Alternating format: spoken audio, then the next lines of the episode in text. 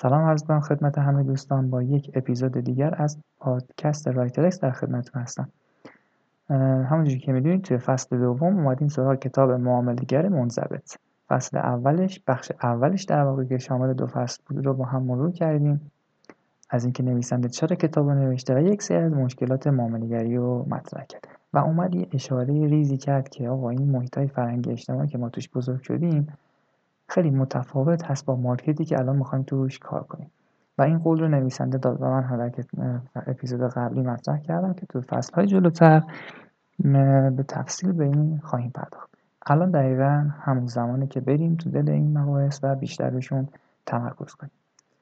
این بخش شامل 6 فصل دو فصل ابتدایش کوتاه من دوتا رو در قالب یک اپیزود به شما تقدیم می‌کنم. فصل سوم کتاب همیشه حق با بازار است. بیایید فکر کنیم همین الان market هر market ی بازار فارکس بازار crypto بازار بورس هر جایی که شما دارین کار می‌کنید خرید فروش انجام می‌دید بازار بزرگ شما مغازه داری هستن. آخرین قیمتی که یک کالا داره مثلا شما برنج فروشید مثلا شما یک سهام ایران خودرو دارید شما crypto بیت کوین یا هر کدوم از رمزارزهای دیگه هر هر دارایی که دارید همین الان بازار متوقف شه. اون قیمتی که الان داره با ما حرف می‌زنه و پیش روی ماست چیه؟ برایند تفکر یک سری فروشنده و خریداره. و نه نقطه نظر شما و نه چیزی که شما دوست دارید. همین الان از دو جین آدم بپرسید میگن بیت کوین باید بشه 200 هزار. از دو جین دیگه بپرسید میگن آقا باید بشه 20 هزار. خب چرا این قیمت چرا این قیمت ها هست؟ چرا این جفت این قیمت ها نیست در واقع؟ چون برایند تفکر آدم ها اجازه نمیده که قیمت اون چیزی که من و شما یا هر کس دیگه به تنهایی فکر می‌کنه اونجا باشه.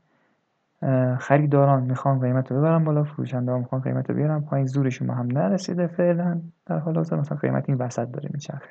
هر جایی که فروشنده ها حس کنن نه دیگه قیمت خیلی باید بیاد. قیمت باید بیاد بالاتر و خریداران پیروز بشن قیمت به سمت بالا حرکت می‌کنه و یا بالعکس اگر جایی که خریداران کم بیارن هم از لحاظ منابع مالی هم از لحاظ روانی و فروشندگان چیره بشن قیمت بیت کوین یا هر کالای دیگه ای میاد به سمت پایین. نکته مهم و کلیدی داستان چی بود؟ اینه که نظر من و شما به عنوان یک شخص هیچ اهمیتی نداره. البته با کمال احترام. این برایند تفکر ما هاست. برایند تفکر همه آدم هاست که می‌تونه قیمت رو جابجا کنه. مگر اینکه شما به عنوان یک شخص قدرت جابجا کردن قیمت رو داشته باشید. بذارید یک مثال از بازار خودرو بزنم. چند پیش بازار خودرو رو ما تو ایران تحریم کردیم. مثل ما کسی خودرو داخلی نخرید چون قیمت بالاست. چندین ماه بازار خرید و فروش خودرو تو ایران محصولات داخلی خوابیده بود. کسی خرید نمی‌کرد چون خریداران حاضر نبودن قیمت بالاتری بپردازن.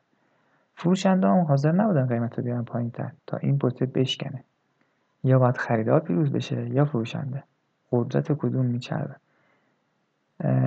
اینجا فروشنده با هماهنگی با نهادهای بالادستی اومد وام 25 میلیونی داد به مردم و مردم دیدن که آقا 25 میلیون وام مفت گیرشون میاد باش می‌تونن خودرو بخرن و این اتفاق افتاد. چی شد؟ برایند تفکر خریدار فروشنده به نفع فروشنده تموم شد. چرا؟ چون همه چیز پول تو جیب نیست. گاهی وقتا قدرت هم اهمیت داره. مثلا اگر الان یک نهنگ نهنگ های بیت کوین همه با هم دست به دست هم بدن می‌تونن قیمت بیت کوین رو بیارن پایین. شاید که همه با هم متحد بشن. همه با هم کار کنن. مثل این میمونه که خود فروش بره با دولت دولت بره با مجلس مجلس بره. اینا رو هر کدوم از اینها رو یکی از نهنگ های مارکت خود رو در نظر بگیریم اینا دست به دست هم دادن قیمت خود رو بردن بالا. نذاشتن بیاد پایین. پس قدرت فقط بحث مالی نیست. یعنی این جهت دادن به قیمت در مارکت فقط بحث پول تو جیب مردم نیست. گاهی وقتا قدرت ها هم شما باید این قدرت ها رو هم در این برایند تفکرات عمومی در نظر بگیرید. حالا برنده مارکت کیا بودن؟ با اینکه خیلی فوش خوردن کسایی بودن که اصلا وام گرفتن و خود بخریدن پس باید حواستون به برایند که حاصل پول توجی و قدرت هست. باشه. حالا این فرض کنیم توی مارکتی که ما مثلا کار می‌کنیم بورس و این چیزا.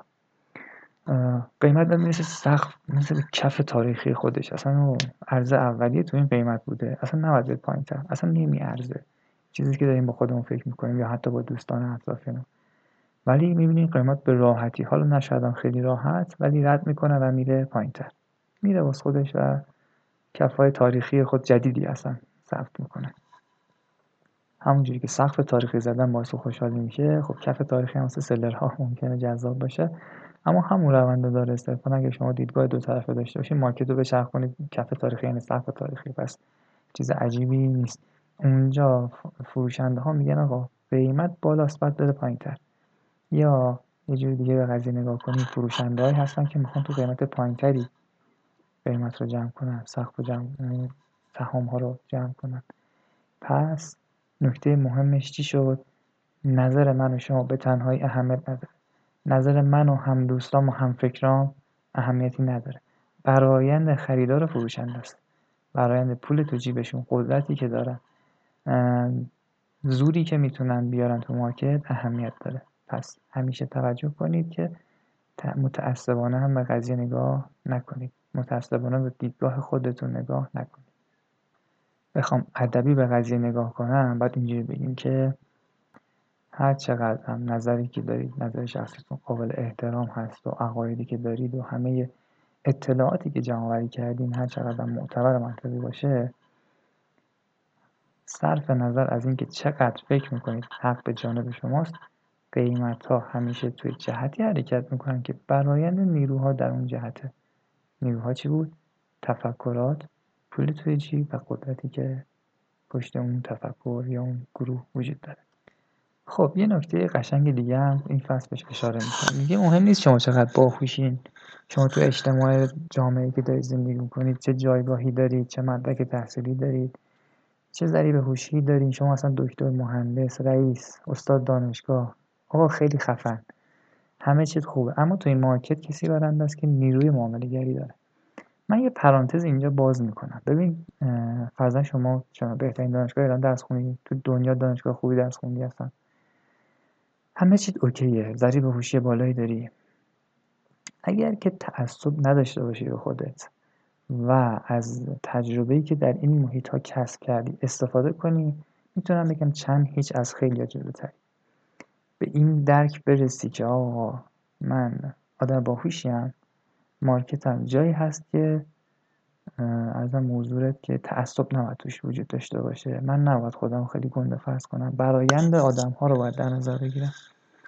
اینجا شما چند هیچ از بقیه جلوی اما اگر عکس این قضیه باشه یعنی این توهم رو داشته باشی که چون دانشگاه خوب درس خوندی چون آدم خفنی هستی و ضریب هوشی بالایی داری چون چه می‌دونم از جایگاه اجتماعی خیلی خفنی برات خوددار هستی در نتیجه این مارکت هم به راحتی قابل خوندن هست حرکتش برای تو. اینجا تو صد هیچ از یک بچه که حتی مدرسه نرفته هم عقبی چون بارها ذکر کردیم عنوان شده هم توی کتاب صورت آکادمیک تو همین کتاب ازش پرداختیم. هم قطعا اگر توی market بوده باشی خودت تجربه کردی که این چیزها اهمیتی نداره. این مورد ها به تنهایی در جایگاهی نیستش که بخواد شما رو توی market موفق کنه. خب در انتهای این فصل یک جمله خیلی قشنگی وجود داره. من پیشنهاد می‌کنم پرینت بگیرید بذارید جلو چشتون همیشه ببینیدش. من از روی کتاب می‌خونم چون واقعا جمله خوبیه.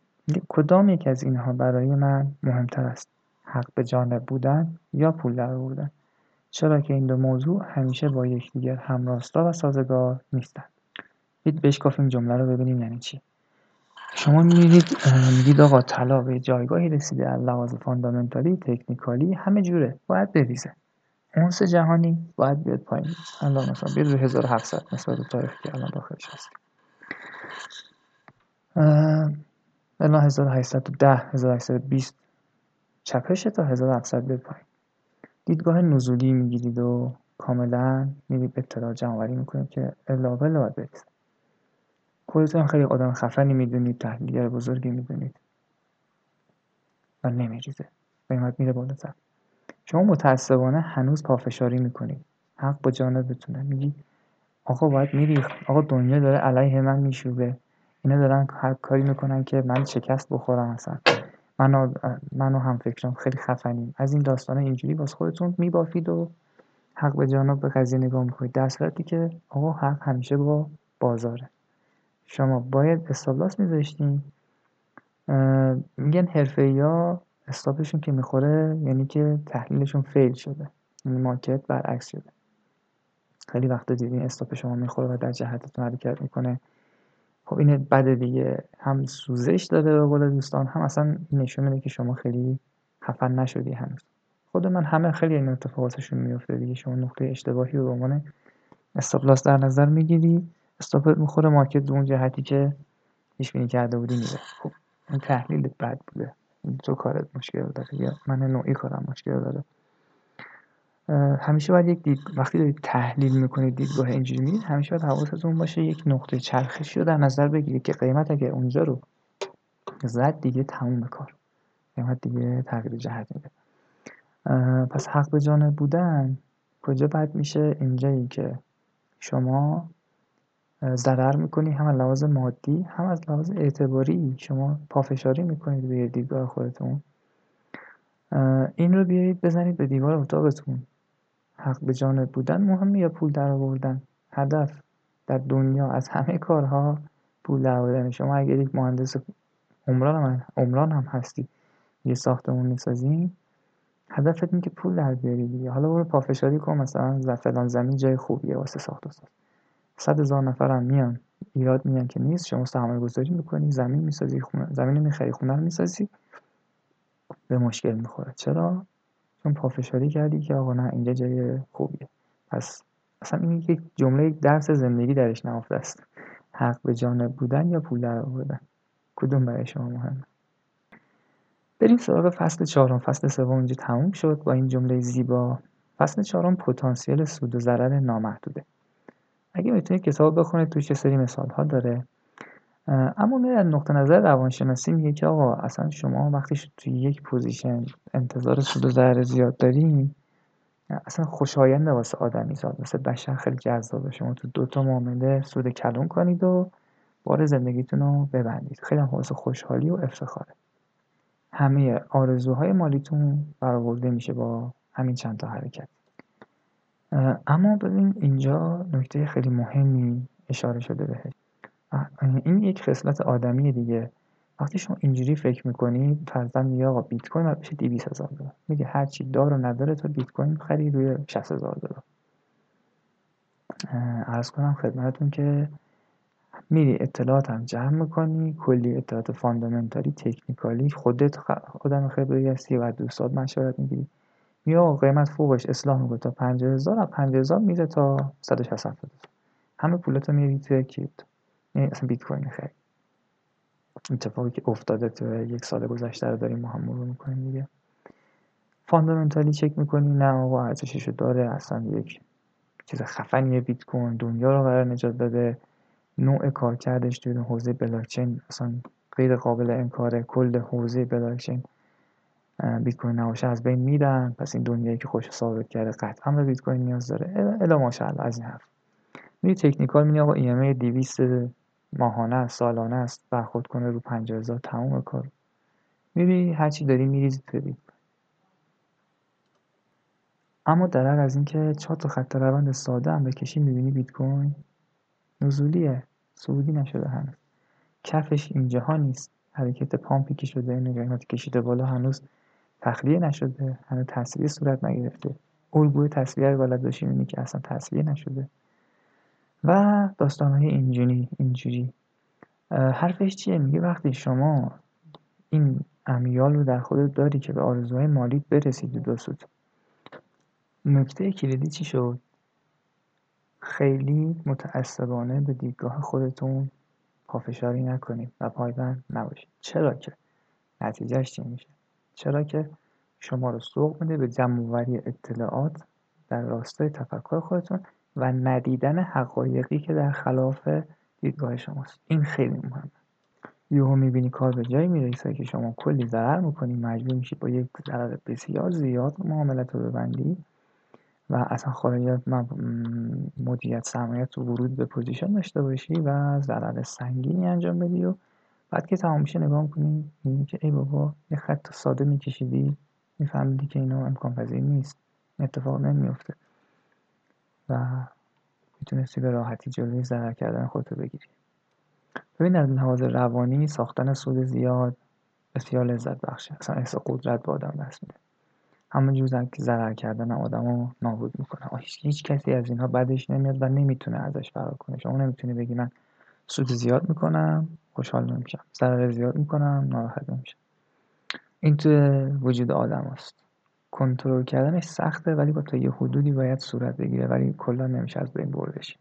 روی این قضیه باید کار کنید اما چون میگم از بین نمیشه بردش میشه کارهای دیگه ای انجام داد. این یه فاکتور خیلی مهمه چیزی که خیلی می‌تونه به شما کمک کنه.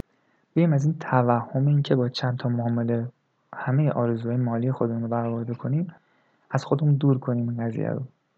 این باعث میشه که یعنی این میشه نقطه یک. نقطه صفر نقطه یک این که شما دوست تو چند تا معامله سود کنید بعد تو دو تا معامله سود می‌کنی. نقطه دو میشه این که شما میری تحقیق زیادی هم انجام میدی ولی در راستای فکری خودت و خلاف جهت رو نمی‌بینی و در نتیجه شما سود و ضررهای بسیار زیادی می‌کنید. به جای اینکه سود مورد نظرتون رو کسب کنید. خیلی شنیدید سر اینکه میگن اومدیم سر اینکه 300 دلار 400 دلار ضرر کرده رو از مارکت پس بگیریم. 3 4000 دلار ضرر کرد.